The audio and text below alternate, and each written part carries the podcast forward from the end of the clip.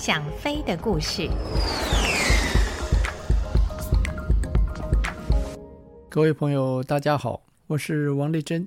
今天要跟大家所说的故事啊，是一个非常巧合的故事，那是发生在我身上的一件真实事情。当我把这个故事说给我的朋友听的时候，他们都会用“冥冥中自有定数”来形容这件事。而这冥冥中所发生的事，我不觉得是命中注定，而是觉得这所发生的事情都是因为我这一路走来的所作所为，触动了某个关键而引发的后果。而这个关键是什么呢？话说，一九九七年八月中的一天，我下班之后回到家里。本来想马上到楼上的书房里面去赶一篇已经答应主编的文章，但是啊，当天实在是热得不得了。楼上书房因为西晒，温度那个时候已经接近摄氏三十六度，热得根本让我无法坐定。于是我将我的 laptop 及相关的档案拿到楼下，预备在饭桌上来写。结果刚到楼下没多久，就有人来按门铃。家中领导应门之后，告诉我是前几天约好的承包冷气包商来我们家估价，预备替我们家装一个中央冷气系统。当时我因为已经开始动笔，所以就请家中领导陪着那位包商到房子各处去看看，及量一下每个房间的尺寸。来决定冷气机的大小。我那个时候正在写的文章是描写一场在一九五九年七月五号台湾海峡上空所发生的一场空战。因为那场空战中的一位关键性人物关永华中尉，在空战后八年，也就是一九六七年的十一月，飞行失事殉国。所以写这篇文章也有纪念他的性质。我其实并不认识关永华，也从来没有见过他，但是我对他却一点都不感到陌生，因为在过去几年间，当我走访一些曾经在海峡上空执行过战斗任务的飞行员们的时候，他们在回述当年奋战蓝天的情节之外，总会提起一些在清泉岗基地所发生的有趣的事情。而在提到那些有趣的往事的时候，他们总会提起关永华，提起他的机智，提起他的幽默，以及他的豪爽。当然，他们更会很惋惜地提起他的英年早逝。祖凌云将军在提起关永华的时候会说：“他是我所遇见过最称职的僚机。当我带着他执行任务的时候。”我觉得僚机该在哪个位置，往那里一看，它一定已经飞在那里了。李子豪将军在提起清泉岗往事的时候说：“所有的晚会里面，只要有关永华，气氛一定不一样。他有那种能将最木讷的人都可以逗笑的本领。”张甲教官在回忆与他一道同事的时候，说道：“有些人光是在嘴巴上说爱国。”关永华可真是做到了言行合一。以他的中翁和远东航空公司的关系，他很可以办理退役进入民航，但是他却选择了留在空军，继续为国卖命。听了这些人对他的描述之后，我心中不自觉地勾画出了一个年轻、英挺的飞行员形象，不但幽默豪爽，更有着一九六零年代道地军人的模样。那个时候我就觉得，如果今天他还在的话，我们该会成为很好的朋友。也就是那个时候，我起了替他写一篇故事的念头。但是要写他的故事，就必须由多方面去寻找他的资料，而我所能找到有关他的故事，却都是由他军中的朋友处所得到的。我想，如果能够找到他的家人，由另一方面再去多了解一下他的生平，那么写出来的文章一定会更加生动。所以我就向祖林将军打听，知不知道他的家人是住在什么地方？竹林将军告诉我，他记得关永华先生的遗孀张玉玲女士在十多年以前还住在台中安康一村的眷村里面。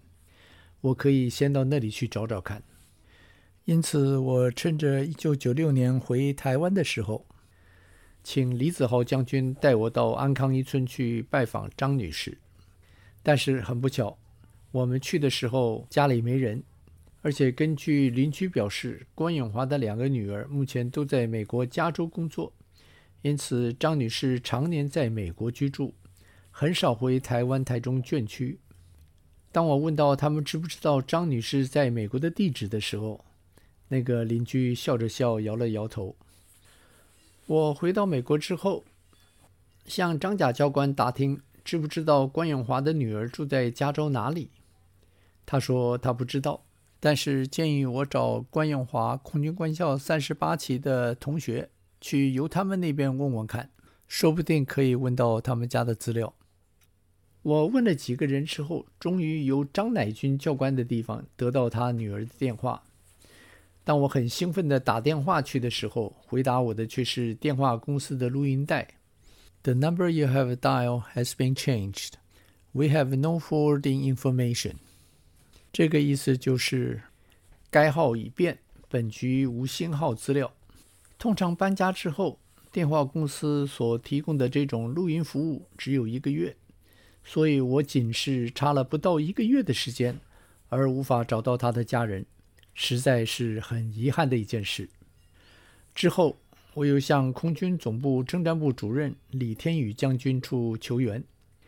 李将军曾在几年前担任台中三联队的连队长，而且当年也在三大队和关永华同事过。